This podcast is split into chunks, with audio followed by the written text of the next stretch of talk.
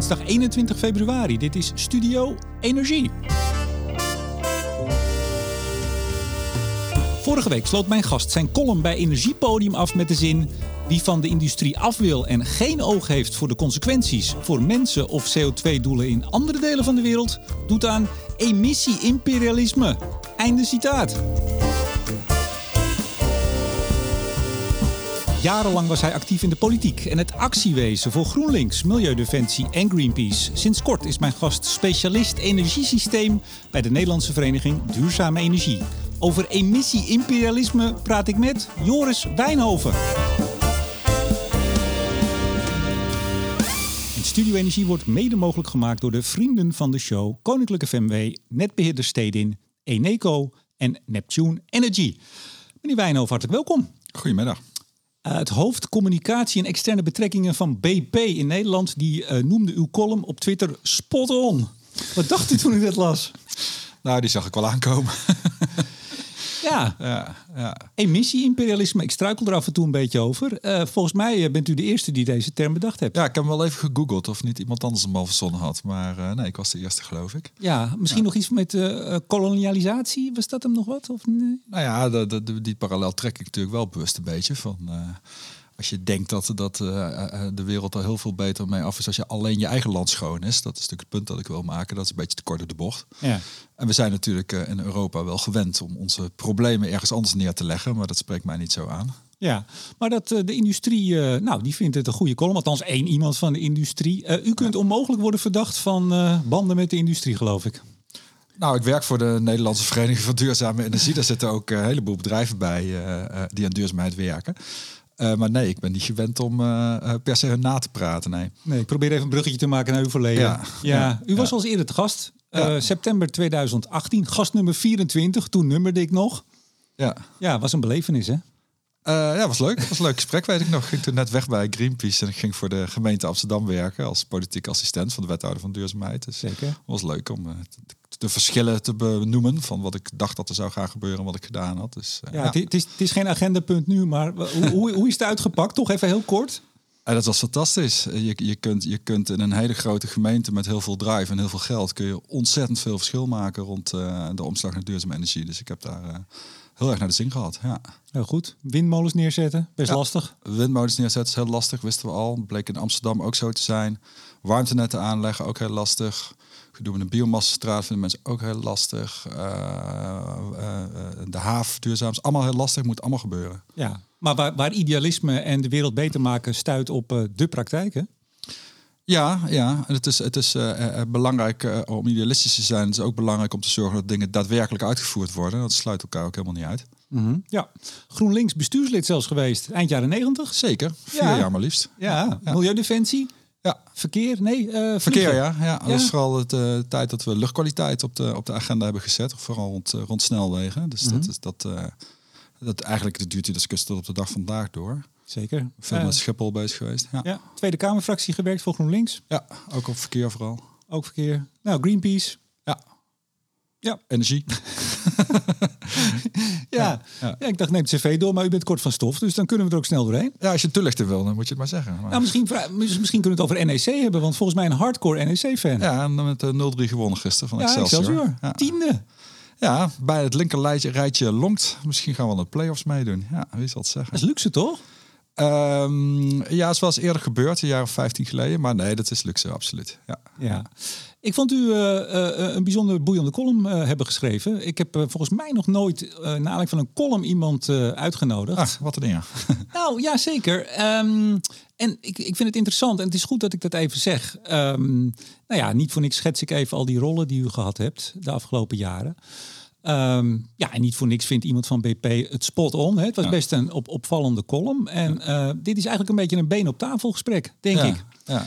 En toen ik u benaderde, zei nou, dat wil ik wel doen, maar ik heb nou, misschien een kleine voorwaarde. Nou, dat zijn we niet gewend bij Studio Energie, dus ik denk dat dat moeten we even bespreekbaar maken. Wat zei u tegen me? Nou, ik zei, als, je, als jij van mij verwacht dat ik, dat ik uh, bijvoorbeeld uh, GroenLinks of Greenpeace ga zitten recenseren, daar heb ik allemaal niet zo zin in. Ja. dus dan moet je maar met iemand als een gesprek gaan maken. Ik bedoel niet dat, die, dat het taboe is om het daarover te hebben, maar daar heb ik gewoon geen zin in. Uh, maar we kunnen wel gewoon een gesprek hebben over, over, over uh, met imperialisme. hoe ik hier zo terecht ben gekomen bij de NVDE. Of, over, of, of, of, over mijn column uiteraard. Nee, we gaan het niet over hoe je hier gekomen bent. Dat is, nee, we gaan het over de column hebben. Zeker, en, zeker. Nee, heel goed. Nee, kijk, wat, wat ik met die column probeerde te doen... is er even op te wijzen dat de wereld wel groter is dan Nederland alleen. En dat het, uh, de aanleiding is natuurlijk de discussie over uh, de rol van de industrie in Nederland in de breedte. En die van Tattenstiel misschien in het bijzonder. Hè. Dat was een beetje het haakje wat ik heb uh, gekozen. En dan zie je eigenlijk twee scholen. Je hebt, je hebt mensen die zeggen, nou laat Tattenstiel maar opdonderen, want het zijn viespeuken en daar moeten we allemaal niks van hebben. Maar ja, je kunt natuurlijk ook redeneren, ja, als ze vies zijn, dan moeten ze vergroenen. Uh, en anders hebben ze hier ook niks te zoeken. Dat vind ik overigens ook hoor. Ik bedoel, als bedrijven niet vergroenen, dan uh, moet je afscheid van ze nemen. Overigens zei Wim Kamp dat al tien jaar geleden of zo. Dus zo bijzonder is dat nou. Wie zei dat? Wim Kamp. Of uh, sorry, Henk Kamp. Henk Kamp. Ik verstond namelijk Wim Kan. Ik dacht, hij is al heel lang dood.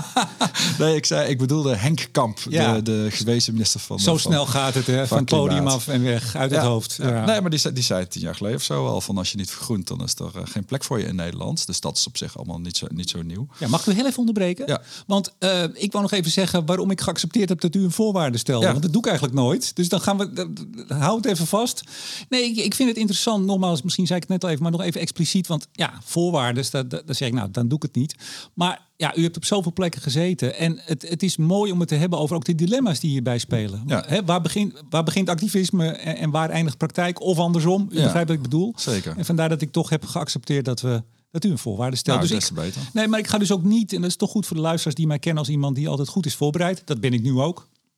Maar ik ga niet de hele tijd citaten oplepelen uh, of u confronteren met wat GroenLinks of Greenpeace of Milieudefensie. Want die hebben wel een, die spelen een rol bij het beeld wat is ontstaan. Ik ga het niet steeds expliciet maken. Ja, dus dan, dan weet men dat. Ja. Um, uh, Wim Kamp. Nou, Henk Kamp. Die, die, uh, die, die zei dus al van, van als je niet vergroent, dan is er geen plek voor je. En nou, prima. Nu gaat de discussie natuurlijk erg over Tattenstiel. Gaat, gaat dat allemaal snel genoeg, die vergroening van Tattenstiel? En dat mensen uh, die daar in de buurt wonen vinden dat dat niet snel genoeg gaat, dat lijkt me waard als een koe. Dat gaat natuurlijk nooit snel genoeg. En tegelijkertijd heb ik wel het punt willen maken. Ja, als je zegt dat er in Nederland geen staal gemaakt moet worden, dan wordt het ergens anders gemaakt. En daar wonen ook mensen en die ademen ook lucht in. En die hebben ook kinderen die in de speeltuin uh, zijn of buiten op straat. En ik vind dat je niet te gemakkelijk daar je ogen voor moet sluiten. Ja, u, u, u schrijft letterlijk, nou, u begint met taart inderdaad schoon lucht. De boetes, hè, de rechtszaken die worden aangespannen tegen het bedrijf. Boetes ook bij overtreding al inmiddels. Hè, over, ja. Dat is dan luchtkwaliteit, uitstoot, mm -hmm. niet zijnde broeikasgas. Ja. Het is de grootste broeikasgasuitstoter van Nederland, dat weten we ook. En dan schrijft u, maar laten we wel even eerlijk zijn. Maar waarover moeten we dan eerlijk zijn? Nou ja, je moet eerlijk zijn dat als je, je, de vieze lucht hier niet accepteert, dat je wel uh, impliciet, uh, en je blijft staal consumeren, dat is dan wel een belangrijk punt, uh, dat het dan elders geproduceerd wordt. En dan kun je niet je ogen versluiten. En dat is zeker geen vrijbrief om hier maar je gang te kunnen gaan. Natuurlijk niet. Natuurlijk moet dat stil zich aan de, aan de wet houden. Natuurlijk moeten zij van kolen af en moeten ze naar waterstof toe. Uh, dat, is geen wet, dat is overigens geen wet, maar hè, de wet, daar hebben we het over de, de uitstoot van andere stoffen. Dat, is de visstoffen en, en, en de waterstofroute die, die, die uh, uit Tattenstiel lijkt te zijn ingeslagen. Dat is natuurlijk iets uh, wat ze zelf graag willen. Dat staat nog niet in de wet. Dat is een, uh, een route uh, waarvan zij denken, zo hebben wij overlevingskansen in Europa. En dat is gelukkig ook de groene route. Ja. Alleen is het niet van vandaag op morgen. En uh, dat mensen ongeduldig zijn, ja, dat snap ik wel. Want die zitten al, ik weet niet hoe lang het bedrijf bestaat, ik denk wel een eeuw of zo. Best die, lang. Die zitten natuurlijk al heel lang in de vieze lucht. Dus dat die maat een keer vol is, dat snap ik ook heel goed. Ja. Maar, en dat is maar een voorbeeld, maar dat geldt natuurlijk ook voor andere industrieën. Ja, de, de, de, de, de simpele positie van weg van mij, want ze zijn vies dat vind ik te simpel. Ik vind dat je een debat moet voeren over de vraag eh, hoe kunnen bedrijven vergroenen en welke bedrijven hebben dan perspectief in Nederland. Want je kunt er ook best een gesprek over hebben wie hier wel en niet uiteindelijk een toekomst hebben. Het is niet gezegd dat wat je nu faciliteert als, als Nederland, eh, bedrijven die er vaak ook alleen maar zitten omdat het gas hier vroeger heel goedkoop was, dat die per se hier moeten blijven. Dus ook dat kun je allemaal best bespreken. Maar de simplistische lijn van vies dus weg, dat uh, zit mij niet zo. Want dat helpt de energietransitie namelijk niet, die lijn. Nee, nou we gaan het er uitgebreid over hebben. Uiteraard, we zijn er al over aan het hebben. Ik wil nog even tegen luisteraars zeggen, en ook jonge luisteraars, want uh, er melden zich allerlei, ook jonge luisteraars en fans, uh, om 14 maart naar Diligentia te komen. Zeg ik zo nog iets even over. Die zeg ik toch dat ik zowel met de vorige CEO van Tata Steel als met de huidige een podcast heb gedaan. En daar zie je heel mooi het verschil. Namelijk, het is nu, u zei het met een enig voorbehoud. Het lijkt er nu op dat ze de groene waterstofroute in zijn geslagen die podcast is interessant, maar ook wat daarvoor zat bij de vorige CEO, toen men nog niet op die route zat en op het, de CCS, het opslaan van de CO2. Uh, het is maar de vraag of ze nog überhaupt een andere keuze hadden hè, dan de groene waterstofroute, want de druk was groot. Ja, de druk was heel groot. Kijk, het probleem is natuurlijk ook dat ja, de directie van, van Tata Steel zit ergens in India. Dat, dat is natuurlijk wel een complicerende factor. Dus iedereen, dat, ik zeg bewust van zijn lijken die route gekozen hebben. Ja, ik moet het ook nog wel even zien natuurlijk. Of ik niet alleen, maar iedereen. Hè, dat je kunt plannen maken, waar ga je ze ook uitvoeren. Ja, we gaan het hebben over hoe we nou een emissie-imperialist zijn geworden. Dus we doen even een, eh, een terugblik. Dat is altijd mooi, hè? Terugkijken is belangrijk, toch? Meneer Wijnhoven? Zeker. Ja, dan komen we weer terug in het heden. Wat gebeurt er nu? En u zei het al, hè, de, de keuzes die gemaakt moeten worden. Kan alles hier wel blijven? En, en zo ja, hoe dan? Uh, en dan gaat u vast vertellen hoe we het beter moeten doen. Dat weet u met al uw ervaring. Ik hoop het. Ja, maar voordat we dat doen, toch nog even over, over de column zelf. Uh, laten we wel even eerlijk zijn. Zegt u, wie is er dan niet eerlijk? Uh, ja, ik volg social media en kijk, kijk gewoon uh, wat, wat, wat het debat is over, over Tata Steel. En uh, ik, schreef ook in mijn column bijvoorbeeld, ah, dan ga ik toch iets over de milieubeweging zeggen. Maar dat zie je ook twee scholen. Hè? Je, je, je, ziet, je ziet partijen die zeggen van, nou laten we die tent vergroenen. En laten we kijken hoe we daar uh, zoveel mogelijk tempo mee kunnen maken. Maar je hebt ook partijen die zeggen van, ze moet gewoon echt weg. En bijvoorbeeld ook in de Tweede Kamer zie je dat ook. De Partij voor de Dieren zegt dat de stil moet weg. Zonder, zonder enig voorbehoud. Dat vind ik wel bruut. Want ja, ik bedoel, uh, uh, ik, rij, ik, ik, laat ik bij mezelf houden. Ik rij ook op een fiets, die is ook van staal. En ik woon in een huis, daar zit staal in. En, ja, staal, staal is gewoon wel een redelijk gangbaar product. En als je zegt het moet weg, ja, ik denk niet dat je ophoudt met staal consumeren. Dat is echt, echt heel moeilijk. en dan erken je dus wel impliciet dat dat spul uit India of China komt. Ja, er wonen ook mensen. Ja. Maar dan heb je het misschien een beetje over de, de flank in de Kamer. Althans, uh, Partij voor de Dieren zou ik flanken uh, willen noemen. Ja, maar je zag, je zag het, noem een andere industrie. De discussie over datacentra. Dat is nog niet zo lang geleden. Hè? Dat, dat ding dat in Zeewolde moest Oh, daar is, daar is iedereen tegen. Dat is iedereen tegen. Terwijl, ja, eh, iedereen zit ook de godsganselijke dag op zijn telefoon. Dus dat is een, een beetje inconsequent is het wel. Hè? Dan wil ik ook niet gezegd hebben dat elk datacenter maar naar Nederland moet komen. Maar wat ik wel vind, is dat een datacenter dat op groene stroom draait en een beetje fatsoenlijk is ingepakt en onder een Nederlands regime valt, dat heb ik liever dan een datacenter op kolenstroom in Polen. Dat is echt beter voor het milieu, dat weet ik wel vrij zeker. Tenzij we met z'n allemaal zeggen, met z'n allen zeggen, we gooien onze iPhone en, en, en de prullenbak en uh, we, we, gaan geen uh, poesenfilmpjes meer kijken en zo. Maar dat zie ik mensen ook nog niet zo snel doen. De, de Fairphone toch, denk ik dan? De Fairphone. De Fairphone, ja. U hebt vast een Fairphone, of niet? Nee, nee, ik heb een ander ding. Oké, oké. Schande hey, maar toch nog even dat imperialistische. Ik zei het net al even, hè? want ik, uh, ik moest toch nog even de definities erbij pakken, zeg ik heel eerlijk. van, ja, van imperialisme en uh, uh, kolonialisme. Ik struikel af en toe over die woorden. Ik heb een spraakgebrek, denk ik. Maar hebt u, hebt u heel bewust of moest het gewoon lekker bekken? Nee, je moest gewoon lekker bekken. Maar de, gedachte is natuurlijk dat je roofbouw pleegt op, op een ander. En dat geldt ook voor, dat geldt voor heel veel milieukwesties. Hè. Als het niet een ander is op een ander deel van de wereld, dan is het wel een ander die in een leven na jou komt. Dus, dus in die zin gaan, gaan uh, vraagstukken over, over klimaat gaan heel vaak over rechtvaardigheid. Dat zie je nou ook wel in de, in de discussie over de verdeling van de kosten. Maar ik vind die mondiale component van uh, ja, dat ergens anders ook mensen wonen die, die uh, last hebben van de negatieve effecten van productie, dan moet je onder ogen willen zien. Ja, maar niet alleen productie. Want uh, nou ja, als u, u bent een vaste luisteraar natuurlijk, dan kent u ook blik op olie en gas. Daar hebben we het heel vaak gehad en in de marktupdate. Met al die LNG-tankers die uh, aan Bangladesh en Pakistan uh, voorbij varen, omdat wij de portemonnee hebben getrokken. Daar hebben we het natuurlijk ook niet over in Nederland. Minister Jette staat juichend bij de kade de ladingen binnen te halen. En we vinden het fantastisch. Maar ook daar uh, bekommeren we ons niet om mensen die het dan dus niet hebben. Nou, dit vond ik ook een buiten, buitengewoon ongemakkelijk plaatje, die feestelijke opening van die LNG-terminal daar in, in Delfzijl. Niet, niet omdat ik denk dat dat vermijdbaar was, want dat, ja, dat is vrijwel onvermijdelijk. En het is ook, ik bedoel, wat er ook knap aan is, is hoe snel je zoiets kennelijk voor elkaar krijgt. Ik wou dat dat voor duurzame projecten altijd zo snel ging. Uh, ja, maar toch even. Ik stond er in een jaar, maar je hebt helemaal gelijk dat, dat wij natuurlijk gewoon uh, de, de, het gas voor de neus van een ander land wegkapen die het zich even niet meer kan permitteren. En in die zin, hè, er, is, er is wel echt heel veel gas bespaard de laatste, het laatste jaar sinds de Oekraïne-oorlog. maar structureel weet ik nog niet of er nou zo superveel veranderd is. Hè. Er is wel productie teruggedraaid, maar ja, die kun je ook weer aanzetten.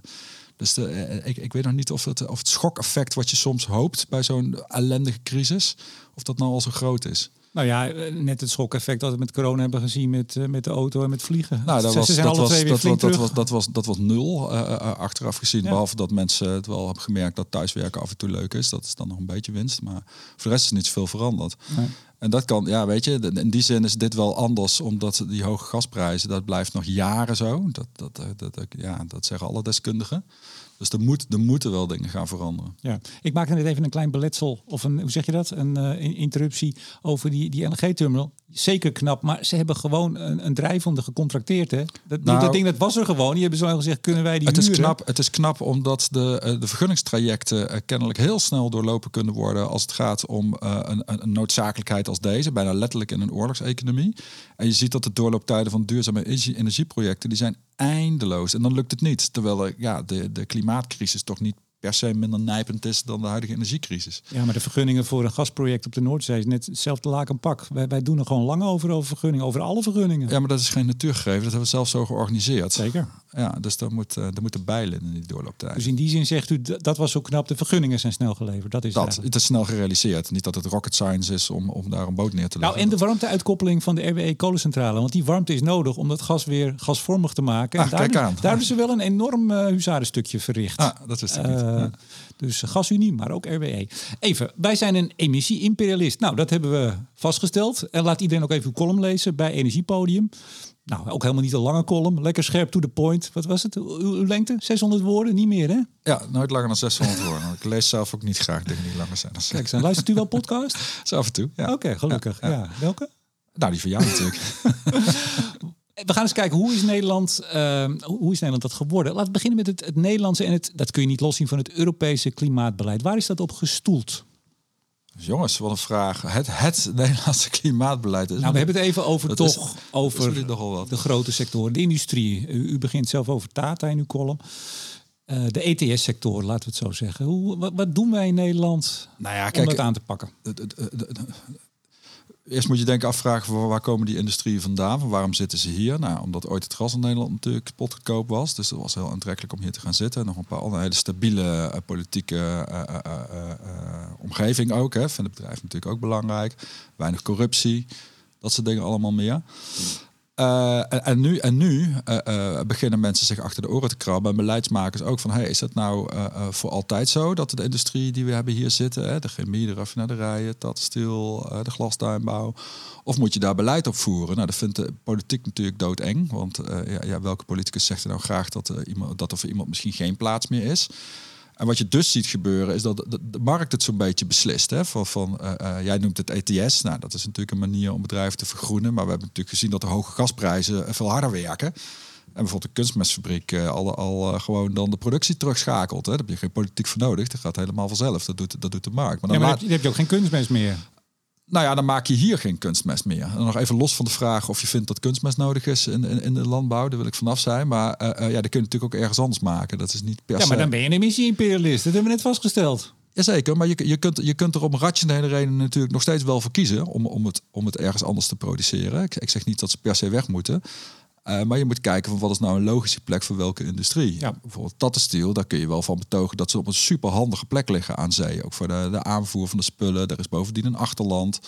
Ja, voor een kunstmestfabriek kun je ook voorstellen dat als ze ergens super goedkope waterstof gaan maken in de woestijn of zo, dan moet je misschien daar eh, kunstmest gaan Ik heb dat wel eens eh, als voorstel gehoord van iemand van het wetenschappelijk bureau GroenLinks op het podium vorig het jaar. Ja, nou, daar was ik niet bij, maar Nee, heel, verstandig.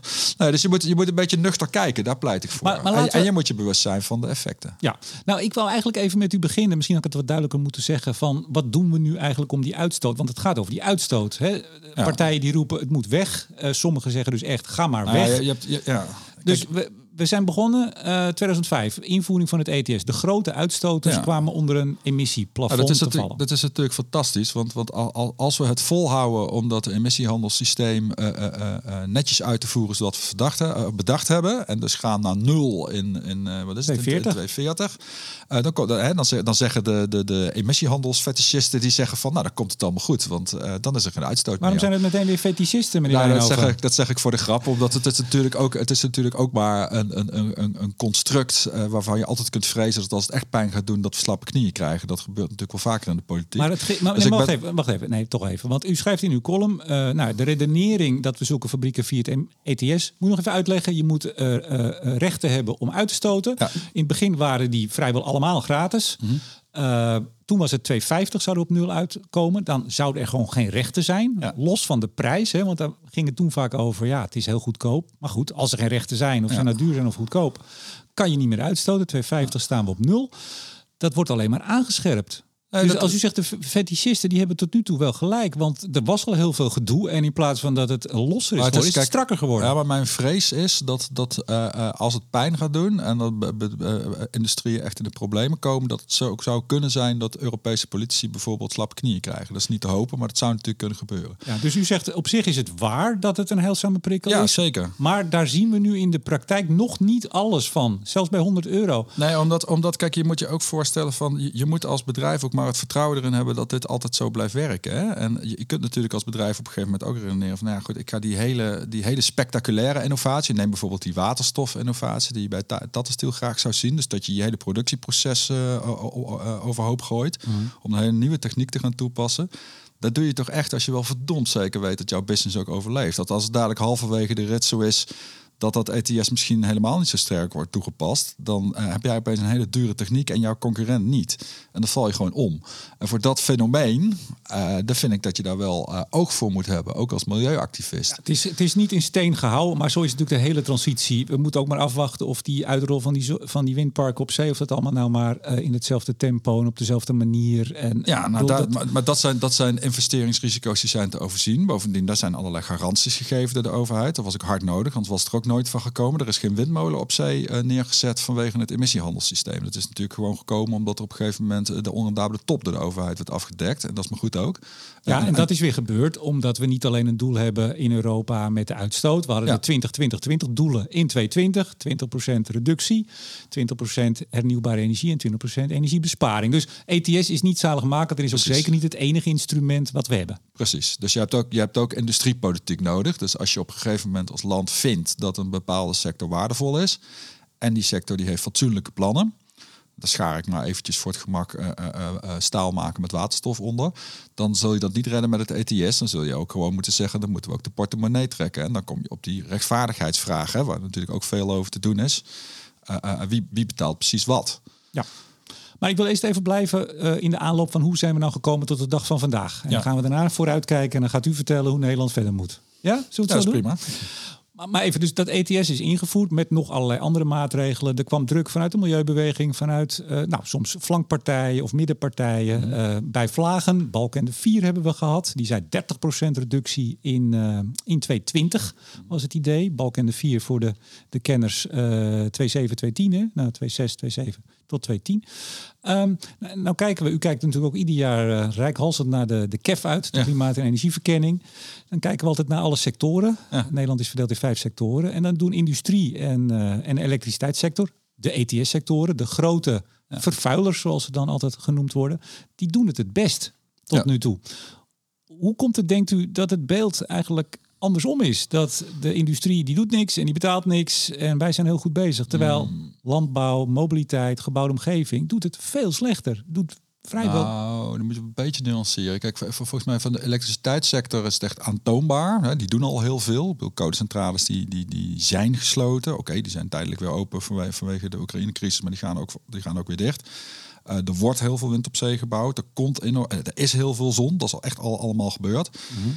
In de industrie zie je wel dat uh, uh, die cijfers die jij, waar jij aan refereert, die gelden voor 2030. Dat moet nog gebeuren. Nee, dat nee, nee, nee, nee, nee. En dat is van, Gewoon, nee, van een heel groot deel is dat, is dat CCS, dus CO2-opslag. En er is natuurlijk, ja, kijk, innovatie schrijdt natuurlijk altijd voort. Natuurlijk gaat iedereen die een nieuwe fabriek bouwt een, een, klein beetje efficiënter produceren. Gelukkig maar.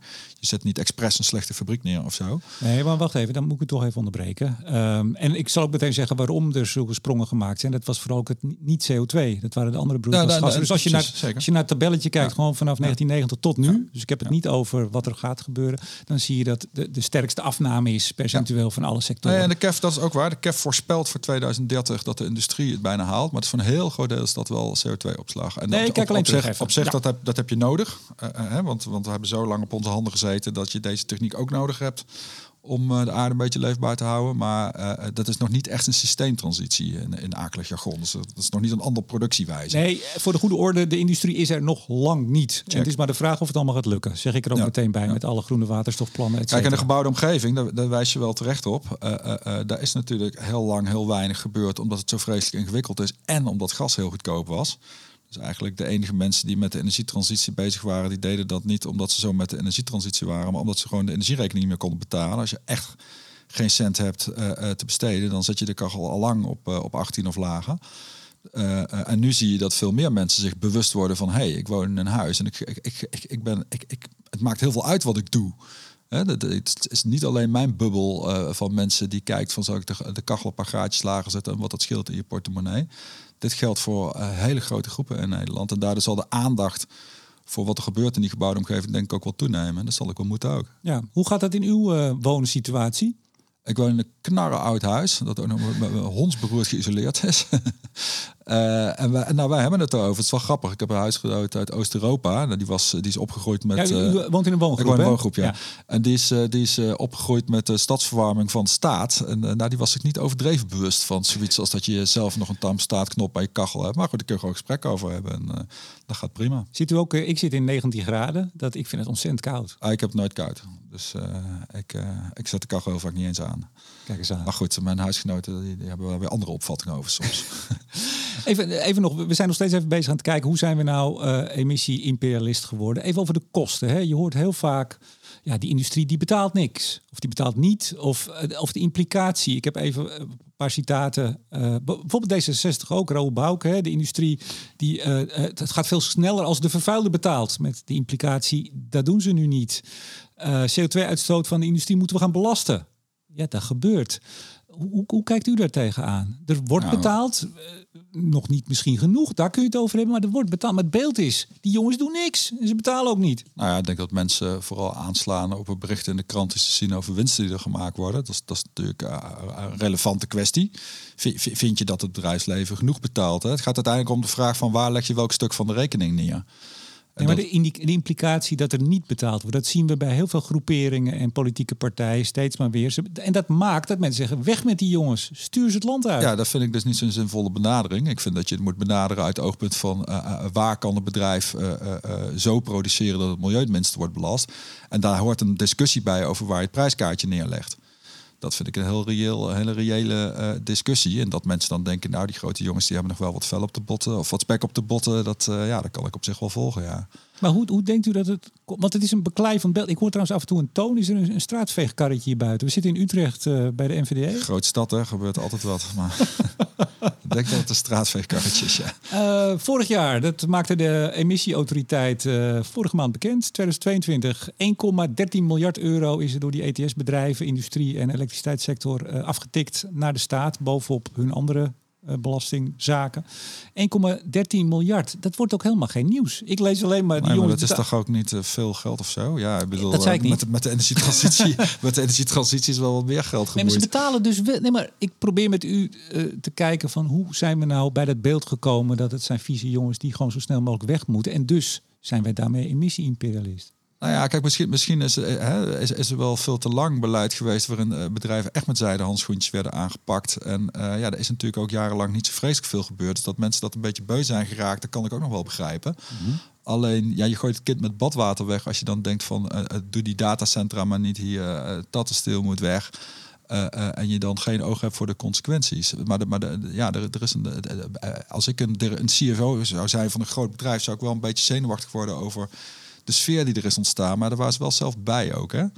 Dus het, Ja. is, het is niet dat in de tijden dat er, dat er uh, niemand kijkt naar geld, dat zij toen voorop stonden om te zeggen: ja, maar wij nemen onze maatschappelijke verantwoordelijkheid om eens op te schieten met de energietransitie bijvoorbeeld. Het is lang, vrij lang, vrij weinig gebeurd. Klopt. Dat is nu anders. Zeker. Gelukkig. En ik denk dat heel veel bedrijven zelf ook inzien dat het, dat het uh, uh, uh, groen is of niet is. Dus dat is allemaal winst. Alleen we hebben best wel veel haast. Ja, maar ik probeer toch ook, en daarom zit ik ook bij u, en daarom wilde ik zelfs onder uw voorwaarden toch met u praten. Uh, dat aan de andere kant van de tafel, zeg ik dan maar even, het activisme wat zeg ik altijd, ik zeg het nu weer, wat nodig is om überhaupt zaken in beweging te krijgen. Ja, stelde zich, uh, je, bedoel, je begint geen uh, campagne door te zeggen, nou de industrie betaalt wel wat, maar ik vind het niet zoveel. Het zou wel wat meer mogen zijn. Zo begin je niet. Nee, maar kunt u toch vanuit u, u hoeft geen namen te noemen, we hoeven niet organisaties, maar even, u loopt al jaren mee in het actiewezen. uh, wordt daar nu ook op die manier naar gegeven van, goh, hebben we misschien toch, hadden we eerder wat meer, nou, wat uw column uitdraagt, die boodschap moeten verkondigen? Hoe, hoe, hoe leeft dat in die kant van de tafel? Nou, ik denk dat je verschillende scholen hebt. Kijk, je, bijvoorbeeld het eerste energieakkoord van 2013, dat, dat is uh, meegetekend hè, in dat tijd nog door alle grote milieuorganisaties. Ook Milieudefensie, Greenpeace, de hele mikmak. En daar stonden ook afspraken in over de, over de industrie bijvoorbeeld. Hè. Dat, dat, dat, 13 petajoule. Ik word er nog wel eens uh, gillend wakker van, van dat getal. Nee hoor. Maar dat was dan de... U, u, niet alleen. De extra opgave die de industrie zich had opgelegd. Ja, als je dat nu bekijkt, dan denk je, jeetje, dat was echt weinig. Maar goed, daar ging, daar ging, uh, de, daar ging de Milieubeweging toen ook mee akkoord. Dat het een golfbeweging gaat. Dat het tweede klimaatakkoord niet is ondertekend door een heleboel milieuorganisaties. Dat heeft er denk ik ook mee te maken dat ze dachten van ja, wat heeft dat eerste akkoord nou opgeleverd wat de industrie betreft? Hè? Er, zijn, er zijn wel sectoren aan te wijzen waar wel hele grote verschillen zijn gemaakt. De elektriciteitssector met name. En alle afspraken die toen zijn gemaakt over wind op zee, dat was gewoon, dat is een ontzettend groot succes geweest. Dus dat is al een reden, een reden op zich om zo'n akkoord wel te kunnen steunen. Biomassa bijstook? Nou ja, goed, dat was dan ook een soort, uh, uh, dat was een deal. Hè, van we doen heel veel wind op zee, maar dan mag er ook nog wel behoorlijk wat biomassa worden bijgestookt. Maar de, de, de inkt was nog niet droog, of er waren toch wat partijen die daar ja. anders over dachten, die nou getekend hadden. En de kolencentrales gingen veel eerder dicht dan voorzien was, omdat dat gewoon nodig was vanwege het klimaat. Dus toen kon er ook minder worden bijgestookt. Ging ook drie nieuwe open. En dan ging, ja, goed, er ging ook nog drie nieuwe ja. open. Nee, maar, maar, maar, maar, toch even. Maar je ziet het, nee, maar om het even af te maken, je, je ziet het met golfbewegingen. En, en, en, daarna heb je dus een golfbeweging gezien, waarbij bijvoorbeeld Milieudefensie heeft gezegd van uh, nee, wij gaan bedrijven aanspreken op goede klimaatplannen. En als je geen goed klimaatplan hebt, dan heb je eigenlijk geen reden van bestaan uh, in Nederland. Nou, dat daar zou je ook nog van kunnen zeggen. Dat is eigenlijk een hele welwillende benadering. Hè? Dus bedrijven krijgen de kans om de samenleving te laten zien wat hun klimaatplannen zijn. En als die plannen overtuigend zijn, dan krijgen ze een pluimpje. En als die plannen niet overtuigend zijn, dan krijgen ze kritiek. Ja, dat is toch heel reëel dat je als, als uh, burgerorganisatie bedrijven zo benadert. En ik denk dat het uiteindelijk ook gewoon helpt. Want, ja. Maar dan, dan moeten we nu bijna even die, die, uh, die campagnes gaan recenseren. Dat gaan we nu niet doen. Maar er zit uh, bij dat soort campagnes wel altijd een, een. Ik bedoel, als je de tekst leest, en dat doen heel veel mensen niet. Maar als je echt de tekst leest en de officiële stukken, zeg ik dan maar even. Dan lijkt er af en toe best een redelijk verhaal in te zitten. Maar het, is vaak, het, is, het zijn vaak toch, u zei ik zit op uh, Twitter, het zijn vaak in de social media en de beeldvorming die ontstaat, die is veel harder dan het soms best redelijke, uh, hè, wat u zegt ja. van Milieudefensie, dat is waar. Maar ja, volgens mij voldoet niemand eraan. Uh, volgens, nee, maar, maar, hè, dus... nee, maar goed, dat is, dat is gewoon de skill campagne voeren. Dan moet je natuurlijk een beetje overdrijven. Ja, daar zitten we nu ook midden in met de provinciale statenverkiezingen. Uh, ja, kijk, als je echt wil weten van... kijk, inhoudelijk gebeurt er natuurlijk helemaal niks interessants in een, in een verkiezingscampagne, bijvoorbeeld nu voor de provinciale staten. Dat de VVD en GroenLinks elkaar voor rotte vis uit te maken. Ja, wat else is nieuw? Uh, uh, over, over, over een maand te kruipen ze weer met elkaar in een college. Gelukkig maar.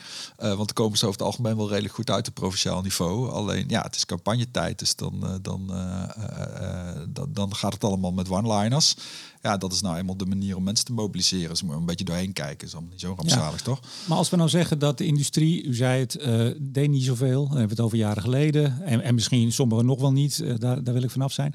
Maar kunnen we vaststellen dat toch ook de milieubeweging misschien iets te lang is blijven hangen in het, in het wat hard bekritiseren, waardoor het beeld is ontstaan. Die jongens moeten gewoon weg. Ze betalen niks, ze stoten te veel uit. Kunnen we dat zeggen? ja, je kunt alles zeggen, maar ja, dat, wat ik zeg, het gaat volgens mij, in mijn waarneming gaat het met golfbewegingen. Dus er is een tijd dat, dat, dat er gedacht wordt van, nou, misschien lukt het met zo'n convenant. Er is een tijd dat, dat, dat het er veel harder aan toe gaat, zoals nu. En daar is op zich uh, niet zoveel mis mee. We zijn in het hele beland. Nou, wij zijn emissie-imperialist. Ik ga het nu niet meer zeggen, ik heb veel te veel gezegd al. Um, wat gebeurt er op dit moment? U, in het begin van het gesprek haalde u het wel even aan. Hè, van ja, misschien moeten we wel keuzes maken. Wie blijven, wie niet. Wat, laten we bij het kabinet beginnen. Is er op dit moment een, een groene industrie? Groen industriebeleid? Nou, als je heel optimistisch bent, dan zie je misschien de eerste contouren van, van, een, van, een, van een beleid. Maar dat gaat wel, dat gaat wel ontzettend langzaam, vind ik. Dus, dus uh, een paar ambtenaren hebben uh, van de minister een paar keer iets mogen zeggen, uh, kennelijk. Hè. Een topambtenaar die zei in het economenblaadje, de ESB, van het is geen vanzelfsprekendheid dat wij alles maar lopen te subsidiëren. Nou, daar kun je uit concluderen dat, er, dat daar dus gedacht wordt over welke sectoren je wel en welke je niet gaat bijstaan in die, in die omslag naar groene productie. En ik was een halfjaartje geleden, denk ik ongeveer, op de Klimaatdag zo'n toogdag van, van iedereen die aan klimaat en energie werkt. En daar was ook een ambtenaar van het ministerie. En die noemde wat sectoren die dan echt strategisch interessant zijn voor Nederland. was best een goed lijstje met de windsector en, en, plantaardige eiwitten en, en, en de, net, de netbedrijven en zo nog een, een heel aantal sectoren. Ik, heb ze hier hoor, ik help u even. Groen staal, elektrolyse of electrolyzers, biofuels, uh, chemische recycling, CCS. Ja, ja. En het, ja, dat is natuurlijk altijd interessant om dan te bedenken welke sectoren ze niet noemt. Uh, uh, dus je merkt wel dat ze erover nadenken op het ministerie. Tegelijkertijd, en dat snap ik ook nog wel, is dat als je gaat zeggen van ja, die niet en die wel, dan breekt natuurlijk de pleuris uit. En dan gebeurt er meestal helemaal niks. In Nederland inderdaad. Ja, dus ik, ik en, en los, los van het, het, emissiepunt wat ik heb genoemd, is er natuurlijk ook nog zoiets als gewoon werknemers. Van welke mensen hebben wij de komende decennia eigenlijk beschikbaar voor al dat werk? Uh, want, want we vergrijzen en, zoveel mensen komen er nou ook weer niet bij uh, uh, die je kunt inzetten. Uh, dus dat debat dat zal, wel, dat zal wel losbarsten. Kijk, als je het niet doet, dan beslist de markt. Hè? Dat is dat kunstmestvoorbeeld wat ik net noemde. Of Aldel in, in, in Groningen, die zijn gewoon omgevallen. Dat waren ze al wel een paar keer eerder, hè? Ja, ik denk dat je daar bij Aldel eerlijk gezegd niet echt wakker van moet leggen. Want dat is nou typisch zo'n fabriek waar nooit in is geïnvesteerd. Of gewoon durfkapitalisme die daar gewoon nog de laatste uh, druppel levensvatbaarheid uit aan het persen waren. Dus dat die een keer omvallen, dat is dan maar zo. Maar ook van Gelder, hè? Papierfabriek. Nou, dat is dus bijvoorbeeld denk ik veel erger. Want dat is wel een bedrijf dat heel erg vooruit aan het kijken was. En, en, wilde vergroenen en het dus gewoon niet gered heeft. Dus uh, als je niks doet, dan wordt er ook gekozen, maar dan kiest de markt. Dan lijkt me geen goed idee. Ja. Dus ik denk dat je in je industriepolitiek dus echt moet gaan kijken van, uh, nou, welke sectoren wil je echt hier houden? En dan moet je dan ook gewoon in durven investeren als samenleving. En die maatwerkafspraken, die ook volgens mij in het, uh, in het regeerakkoord staan, ja. dat die gemaakt moesten gaan worden. Er zijn nu geloof ik vier gemaakt met vier bedrijven. Ja. Hoe, hoe ziet u die voortgang? Ja, weet je, in het energieakkoord van 2013 stonden ook al maakwerkenafspraken. dus dat is een, een, vaak terugkomend fenomeen. Kijk, hoe je het noemt, maakt me niet uit. Uh, uh, uh, maar je zult wel op een gegeven moment moeten definiëren van welke sectoren je wil gaan steunen en wie niet. En op welke manier. En het gaat wel, het gaat wel traag. En wat daarbij niet helpt, is dat ze op die ministeries, uh, uh, de mensen die dit soort dingen moeten doen, ja, die zijn voor een heel groot deel bijvoorbeeld ook bezig geweest met het uh, omgaan met de gevolgen van de, van de energiecrisis door de oorlog in de Oekraïne. Dus die hele wetgeving bijvoorbeeld rond het, rond het prijsplafond. Of het, het afromen van de, wat heet de overwinsten van, van de energieproducenten. Ja, er zitten legers ambtenaren zitten dat gewoon weggeven te maken. En die kunnen dus niet werken aan allerlei nuttige dingen als uh, maatwerkafspraken. dat is echt een probleem uh, voor de minister. Dat zijn beste mensen die zitten dingen te doen waar die van hoopte dat hij ze ergens anders voor kon gebruiken. Ja, dat is zo'n probleem waar de overheid mee van doen heeft. Hè? Ja, ik ben even afgeleid. We kregen een mooi karafje water binnen. Ja. ja. um, Nee, ik zit nog even te denken, die, um, nou kunnen, kunnen we niet iets afleiden uit het feit dat volgens mij de eerste maatwerkafspraken met Tata Steel uh, werden gemaakt, al een tijdje terug. Een, een, een principle overeenkomst, dat, ja. dat, gaat in allerlei gradaties. Nou ja, groen staal is een van die zaken die uh, werd genoemd als uh, iets wat we hier moeten houden. Kunnen we daar niet iets uit afleiden uit de volgorde van met welke bedrijven eerst en welke misschien op het eind een keer maatwerkafspraken Nou ja, volgens mij dat, dat Steel, dat, dat, hè, dat, dat, dat speelde heel iets anders. Dat, dat is de, het debat gaat natuurlijk heel over de luchtkwaliteit, dus de, hè, de, de de vieze stoffen, zou ik maar zeggen, die ze uitstoten. En de, de, de toenemende druk van de mensen in de Eimond die zeggen dat accepteren wij niet meer. Dus dat er stil moest, die moesten echt, die stonden echt onder druk. Dat geeft overigens ook aan dat druk uh, vanuit de samenleving dus ook helpt bij vergroening. Hè? Dus dat dan een bedrijf nou, andere plannen gaat maken, omdat ze gewoon niet anders meer kunnen, dat, dat, dat helpt. En er zijn ook andere sectoren die denken van nou, het gaat nog wel een tijdje, we zien het, we zien het allemaal wel. Dus, dus de, de, de, en de vraag is of dat de volgorde der dingen moet zijn. Hè? De, de, idealiter zou het afhangen van een keuze die je als samenleving maakt van wat willen wij nou echt hier hebben en wat mag ook wel elders. Nou, en, en dan permitteer ik me toch even dat het nog maar de vraag is of het een realistisch plan is. Uh, dat wordt van de Milieubeweging ja, en FNV zeggen ja, dit is heel realistisch. En Tata zegt het nu ook. Uh, je kunt daar je vraagtekens bij Technisch is dat realistisch. Uh, alleen er zijn wel twee complicaties. Ten eerste, het werkt natuurlijk pas als je een hele berg groene stroom gaat opwekken. Nou, dat kan. Uh, dat is één. En het tweede is natuurlijk, de, uiteindelijk gaat Delhi erover en, en niet, en niet. Want het is gewoon een Indiaas bedrijf. Ja, plus dat als we het toch hebben over beeldvorming en, en media, want daar hebben we het natuurlijk ook over. Het beeld wat ontstaat dat ze vies zijn en weg moeten en niks betalen. Als je ziet, er is, er is flink aan gerekend hoeveel van de windparken die op zee worden gezet nodig is alleen voor Tata dan denk ik dat u ook wel weet wat voor discussie dat wordt op het moment dat ze alle stroom van de Noordzee aftrekken. Ja, maar dat, ja goed, dat, dat, dat is dezelfde discussie ook weer met de datacentra. Dan wordt er verontwaardigd gereageerd dat datacentra groene stroom gebruiken. Ja, hallo, moeten ze dan grijze stroom gebruiken? Dat vind ik merkwaardig. Dus als je vindt dat een industrie moet vergroenen, dan kun je een debat hebben over de vraag of dat hier moet en uh, wie het moet betalen. Maar uiteindelijk uh, dat er dan groene energie voor nodig is en dat je die daar ook voor wil bestemmen, dat lijkt me eh, eerlijk gezegd dan wel logisch. Dus de front, hè, dat, anders kan een bedrijf het nooit goed doen. Van, uh, als een nee, maar, dat, maar, dat, maar daar zitten we nu. Iedereen die heel veel uh, elektriciteit gebruikt, is eigenlijk per definitie nu ons Ja, dat vind ik dus onterecht. Dus daar moeten wij tegenin. Uh, van, vanuit zowel de groene beweging als de energiesector. Van ja, jongens, we consumeren met, van, met elkaar van alles nog wat. En als we dat radicaal willen vergroenen, dan moet je ook onder ogen zien dat dat heel veel groene stroom kost. En dat je daar dus bijvoorbeeld heel veel windmolens voor nodig hebt. Ook op land bijvoorbeeld. Hè. Dat, is, dat, dat is natuurlijk ook gewoon de consequentie. Oh, laat de VVD het maar niet horen.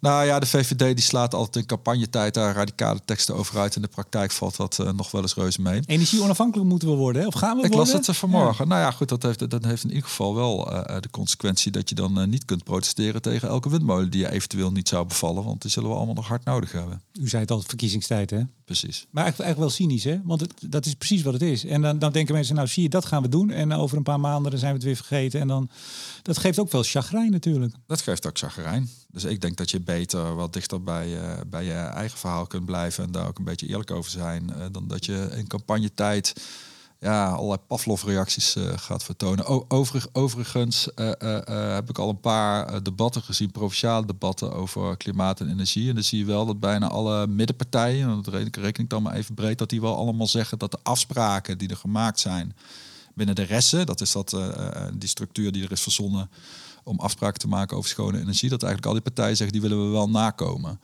En dat is op zich heel positief. Ja, maar ze willen wel veel zon en weinig wind, hè? Dat is een complicatie, dat er een enorme, enorme mismatch zit tussen zon en wind. Want ja, wind, zon, dat vindt iedereen nog wel, nog wel oké okay of zo. En een windmolen, dat zou dan de hel zijn. Ik denk dat Reus meevalt. Ik, ik, citeer even Martin Visser. Volgens mij had hij vandaag of gisteren een, een, tweetje nog eens even met wat cijfers. Dat 1 4 megawatt windmolen op land. Nou, dat is een, een doorsnee windmolen, niks geks. Uh, equivalent, jaar opbrengst stroom, uh, 12 hectare zon. Ja. Ga, ga, even om 12 hectare heen lopen. Ik heb dat regelmatig gedaan bij Zonnepark. Ja, dat is echt heel groot. Dat is echt heel groot. nou vind ik eerlijk gezegd een zonnepark niet per se lelijker dan een maisveld. Ik bedoel, dat een maisveld dat zou dan opeens natuur zijn of zoiets. Dat is gewoon een ecologische woestenij is dat van met, met mais. Ja, ik kun ook zonnepanelen neerzetten. Wat is, wat is precies, wat is daar zo erg aan? Maar goed, we gaan, we gaan dat, eens kijken dat. Ja, we gaan eens kijken hoe het, hoe het beter moet. Trouwens, u zei net toch even ook dat in de milieubeweging dat ook, hè, men ook dat moet gaan inzien. U zei net, er zijn meerdere fracties en, en opvattingen, terecht. Eén vraag daarover nog. Merkt u dat er wel discussie is tussen die fracties en kanten in de milieubeweging hierover? Jawel, ja, ja, ja. Volgens, mij, volgens mij zitten, zitten, er, zitten er overal hartstikke slimme mensen en, en kiezen organisaties een beetje zo hun eigen positie. Maar uh, daar, is, daar is best wel een levendig debat over. Ja, ja Want is er, is er bij... En ook trouwens tussen bedrijven en de milieubeweging. Achter de schermen wordt er veel meer gepraat en ook veel uh, inhoudelijker misschien wel dan je zou denken. En, dat is ook, en dan dat vroeger? Ja. ja. Nou, dat is mooi. Zeker. Want is dat... Kan, kan ik niet anders. Weet je, de, hè, als, als groot bedrijf, als je denkt dat klimaatverandering... Er is, er is geen groot bedrijf in Nederland die denkt dat klimaatverandering wel een buitje is wat overwaait of zo. Weet je, iedereen is daar natuurlijk bloedserieus over. En het gaat natuurlijk ook over bestaansrecht van je bedrijf. En natuurlijk kijken grote bedrijven ook naar hoe ze over tien of over twintig jaar erbij staan. Ja. Er is niemand die daar licht over denkt. Ja. Had u uw, uw column ook vijf jaar geleden al kunnen schrijven of tien jaar geleden? Um, nou, dat nee, vind ik moeilijk om te zeggen, weet ik niet. Ik, het niet dat ik er toen heel erg, heel erg anders over dacht, eerlijk gezegd. Dat je altijd wel moet nadenken over de consequenties van wat je propageert. Oké. Okay. Nou, we gaan naar de oplossing. Heel simpel. Wat moet het kabinet doen? We lopen gewoon alle partijen ja. even langs. Ja. Nou, kijk, ze moeten het, het, allerbelangrijkste is dat ze netjes hun, uh, hun regeerakkoord uitvoeren over de Nederlandse CO2-heffing. Dat is echt, echt wel een belangrijk punt bovenop de Europese heffing. Dat zal gewoon een extra prikkel zijn om wat te gaan doen. Die maatwerkafspraken, of hoe je ze ook noemen wil, die moeten er komen. Dus je moet gaan kiezen met welke sectoren je die hele ingrijpende operatie gaat, gaat inzetten. En dan kom je ook over de financiering. Want even los van de vraag welke bijdrage bedrijven zelf moeten leveren, er zal ik een heel groot deel uit de overheidspot moeten komen. En daar lijkt mij niet zoveel mis mee als dat de groene bedrijven oplevert. Dus dat, dat zijn een paar hele, hele belangrijke dingen. Maar op, op die, die CO2-heffing, die extra prikkel, zegt u bovenop het Europees. Nou, dacht ik dat ik u helemaal begreep. Ik, eh, ik heb uw column ook gelezen en ik dacht, nou, ik snap hem. Maar met zo'n extra prikkel, zoals u dat noemt, en sommige bedrijven noemen dat een extra heffing, waardoor het gelijke speelveld, daar hebben we hem. We hebben nog niet benoemd het woord, het waterbedeffect, het, speelveld, weglekeffecten. Want daar hebt u het eigenlijk over in uw column. Hè? Als je het hier wegdoet, nou, dan gaat het elders heen, lijkt het opgelost. Um, met zo'n extra prikkel verander je dat gelijke speelveld weer. Bent u dan niet bang dat dat juist weer dat emissie-imperialisme aanwakkert? Nou, ik, ik, ik, kijk, dat gelijke speelveld, daar ben ik nooit zo vreselijk van onder de indruk van dat argument. Ik denk dat je vooral moet kijken van hoe kun je bedrijven zover krijgen dat ze gaan doen wat je graag wil. En liefst ook een beetje snel. Maar bent u bang dat die extra prikkel meer van het imperialisme uh, teweeg brengt? Als Namelijk dat... dat we hier stoppen en dat het staal of dat product ergens anders. Ja, je kunt ook omgekeerd redeneren. Je kunt zeggen als je een extra prikkel geeft, dan zal een bedrijf sneller vergroenen. Want uh, en laten we wel wezen, er zijn ook heel veel redenen om hier te willen blijven. Hè. Dat stil denk ik heel graag produceren in Nederland. Het is echt een hele prettige plek om staal te maken, als in dat het heel strategisch ligt uh, in Europa. En dat er allerlei omstandigheden zijn die het prettig maakt om hier uh, te produceren. Met een mooie bedrijfsschool en met een uh, stabiel bestuur en nog een paar van dat soort dingen.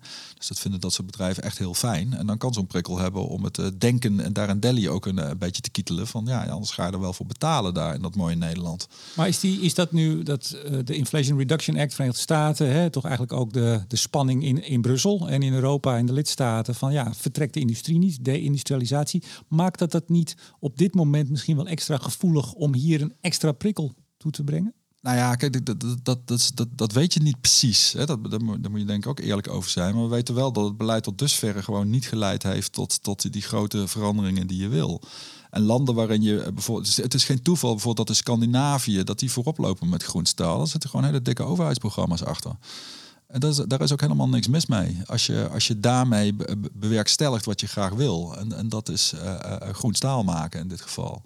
Dus die, uh, die CO2-heffing, zegt u, die extra prikkel, zodat men meer gaat doen, de maatwerkafspraken. Denkt u dat er uh, in de Tweede Kamer, u hebt er heel lang, uh, nou, u hebt er gewerkt en uh, komt er nog wel eens en u volgt het, dat, daar, dat wij in Nederland erin zullen slagen om een discussie te voeren en die ook af te ronden met als eindelijk conclusie welke sectoren we wel en niet willen behouden? Kan dat hier? Nou, je kunt in ieder geval een debat voeren over wat je wil behouden. Uh, uh, en daar gewoon uh, hard aan gaan trekken. en zorgen dat het ook gebeurt. En maar is Nederland een land van echt kiezen, hard kiezen voor nou, iets en dus tegen iets? ontbreekt het wel een klein beetje aan, in alle eerlijkheid. Ja, het was vroeger natuurlijk makkelijker. Goedkoop gas, nou huppakee, het komt allemaal vanzelf al hierheen. Heeft er heel veel welvaart gebracht en ook heel veel milieuschade. Uh, uh, en, het omgekeerde is natuurlijk veel ingewikkelder. Afscheid nemen van uh, bepaalde sectoren. Tegelijkertijd, jij kunt het allemaal niet doen, dan gebeurt het vanzelf. Dus je kunt het beter gericht doen, dan kun je nog mooie dingen behouden. Maar ja, wij zijn ook wel een land... Is overigens maar heel betrekkelijk hè, van wat, wat de Tweede Kamer daarvan vindt, in alle eerlijkheid. Want heel vaak komt het in de energietransitie aan op uitvoering en op, op, op, op allerlei praktische zaken. Waar de politiek eerlijk gezegd maar heel, heel mondjesmaat bemoeienis mee heeft of over gaat. Maar, maar, maar Ze overschatten hun eigen rol ook nog alles, uh, denk ik. Ja, maar aan de andere kant, er moet, de beurs moet getrokken worden. Nou, die wordt getrokken met het groeifonds en op allerlei manieren. Maar, Geld klotst tegen de plinten, meneer de Boer. Is dat zo, meneer Wijnhoven? Ja, ja? dat denk ik wel. Denk als Wat je... is de sfeer dan toch af en toe uh, sikkeneurig erover? Want nou, omdat het, omdat het uh, kijk, geld klotst tegen de plinten uh, voor, voor dit type beleid. Alleen nog niet per se bij mensen thuis die hun energierekening niet meer kunnen betalen. Dat zijn twee verschillende dingen. En daar zit, ook, daar zit natuurlijk ook chagrijn bij heel veel mensen. Ja, maar u zegt de Tweede Kamer, nou die heeft hier misschien wel helemaal niet zo heel veel over te vertellen. Althans minder dan ze zelf denken. Maar op het moment dat er echt een concreet plan ligt, er moet 6 miljard naar Tata Steel. Dan denk ik dat het wel degelijk een zaak wordt in de Tweede Kamer. Nee, dat, dat denk ik ook. Maar laat eerst dat plan er maar eens komen. En uh, laat, laat de, Rijksoverheid maar eens nadenken over financieringsmechanismes. Over hoe je, hoe je uh, dit soort installaties gaat vergroenen. En ook hoe je de exploitatie ervan uh, regelt. Ja, wat dichter bij huis voor mij dan voor de elektriciteitsvoorziening. Het gaat natuurlijk altijd over, over windmolenparken en zo. Kijk, het grote probleem is natuurlijk van wat doe je op het moment dat de zon niet schijnt en de, en de wind niet waait. En dan heb je nog flexibele installaties nodig. Laat, hè, ga, ga, ga, ga, daar je energie in stoppen. En dat lijken hele technische vraagstukken. Alleen dat soort uh, technieken komen pas van de grond. Op het moment dat er ook fatsoenlijke regelingen voor zijn. Anders gebeurt er gewoon helemaal ja. niks. Wie moet er nog meer wat doen, behalve het kabinet? Uh, nou, de industrie zelf in de eerste plaats. Uh, laten we wel wezen. Het heeft allemaal wel erg lang geduurd. Wacht, wacht nou even. We begonnen zo leuk. We hebben het over emissie-imperialisme. Namelijk dat er wordt gezegd en geroepen steeds vaker: doe maar weg dat, dat, dat is niet iets wat de industrie nu zelf kan, kan keren.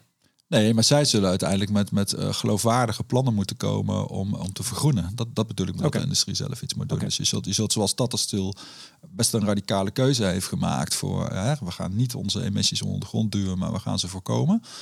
Uh, dat, is een, dat is een wenkend perspectief waarvan je ook, ook ziet dat een heleboel partijen er juist wel in meegaan. En zeggen, ah, hè, dat is een discussie over of het op tijd komt. Maar... Ja, en, en de CEO, Hans van den Berg, ook persoonlijk, gaat, die is volgens mij dag en nacht in touw om de plannen ook toe te lichten in alle gremia. Ja, maar dat, dat, dat, dat, valt heel veel waardering voor op te brengen voor, voor een bedrijf dat zo'n keus durft te maken. Meer als Tata doen. Dat is het eigenlijk. Bedrijven moeten meer doen als Tata. Nou ja, die, Plannen, die willen in ieder geval de kant op. Ja. Oké. Okay. Uh, eh, belangenbehartigers, NGO's, hebben die hier nog een taak, vindt u? Ja, kijk, belangenbehartigers en NGO's die moeten gewoon druk op de ketel zetten. Daartoe zijn ze op aarde. en dat lukt op dit moment op allerlei manieren, denk ik, uh, best, best behoorlijk. Uh, nou, sterker nog, dat is dus heel goed en tegelijkertijd, Zeker. En tegelijkertijd mag je van ze vragen dat iedereen verder kijkt als een neus lang is. Dat lijkt me, dat lijkt me ook heel reëel. Ja, ik, ik, ik roep dan nog altijd media. Ik heb, ik, ik heb zelf altijd een dingetje met media. Eens wat beter ook de, de diepgang ja, zoeken. En, ja, en, ja, ja. ja. Die staat toch ook heel vaak, het is vies en het moet werken. Nou ja, die, goed, je weet hoe het werkt. Dat heel veel media die hebben dan uh, acht minuten om iets te behandelen. En dan is het soms wel wat minder diepgraaf dan dat je zou hopen. Ja. Ze hebben allemaal podcasts tegenwoordig. Dat scheelt enorm. hebben we ze dan gehad? Komt het dan goed met Nederland? Blijven we dan realistischer, zoals u toch in uw column en ook hier uh, vandaag pre predikt? Worden we dan realistischer over, ja, zolang we het gebruiken, uh, kunnen we het niet... Ja, je kan het wel doen, maar dan zitten de buren met de problemen. Dan moeten ze het hier oplossen.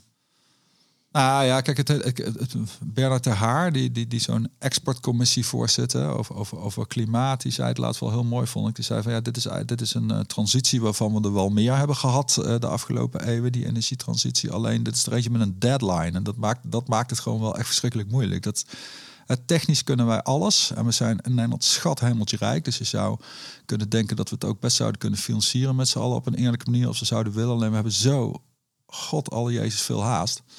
Uh, omdat klimaatverandering voortschrijdt. Dat is, dat is denk ik eh, de lastigste factor in dit geheel. Bent u optimistisch? Uh, ja, by duty. dat, is niet echt heel enthousiast. Nee, kijk, waar, je ook aan vast moet houden is dat je het nooit zeker weet. Hè? Ik bedoel, de zekerheid, de klimaatverandering ziet er echt slecht uit. Hoe ik zei niet, weet u het zeker? Ik zei, bent u optimistisch? Je moet wel. Ik bedoel, een andere, een andere manier van leven bestaat er gewoon niet. Oké, bent u 14 maart in Theater Diligentia? Ja, dat zou zomaar eens kunnen. Ja? Ja, ja, ja, voor jouw jubileumshow, ja, ja, toch? Nou ja, ik, ik ben bijna een beetje verrast. Maar, maar doet u dan ook mee echt aan de quiz? Kijk, u kunt ook blijven zitten. Want dat wil ik nog even tegen de luisteraars zeggen. Die komen, die denken, oh jee, ik word daar uh, met de grote Martin Visser... Uh, moet ik met de billen bloot. Je kunt gewoon meedoen of niet. Je mag, moet ook je eigen score bijhouden. Ik, ik denk dat u wel eens heel hoog zou kunnen gaan scoren. U kent, nou, de, ja. ik, ik, onthoud getallen altijd voor de 10 minuten dat het nodig is. En daarna moet ik ze altijd weer even opzoeken. De, de telefoon mag mee. Je mag gewoon, oh. als, je, als het lukt om in, de, in, dat, uh, in dat uur het allemaal bij elkaar te scharrelen. Nou, dan doe ik mee. Nou, we hebben ook heel veel interessante sprekers. Hans van Kleef onder andere, Jilles van den Beukel. Uh, Letitia jij gaat zingen. We hebben nog een pianist, onbekende pianist. Doet iets in de Tweede Kamer, heet Bontebal. Uh, en nog een mystery guest. En die ga ik nou, waarschijnlijk volgende week bekendmaken. Van harte welkom dus. Um, Joris Wijnhoven, specialist energiesysteem bij de NVDE, de Nederlandse Vereniging Duurzame Energie. Hartelijk dank voor het gesprek. Ja, bedankt. En uiteraard bedank ik ook jullie, beste luisteraars. En in het bijzonder alle vrienden van de show, waaronder Koninklijke FMW, Netbeheerder Stedin, Eneco en Neptune Energy. Mijn naam is Remco de Boer. Graag tot volgende week.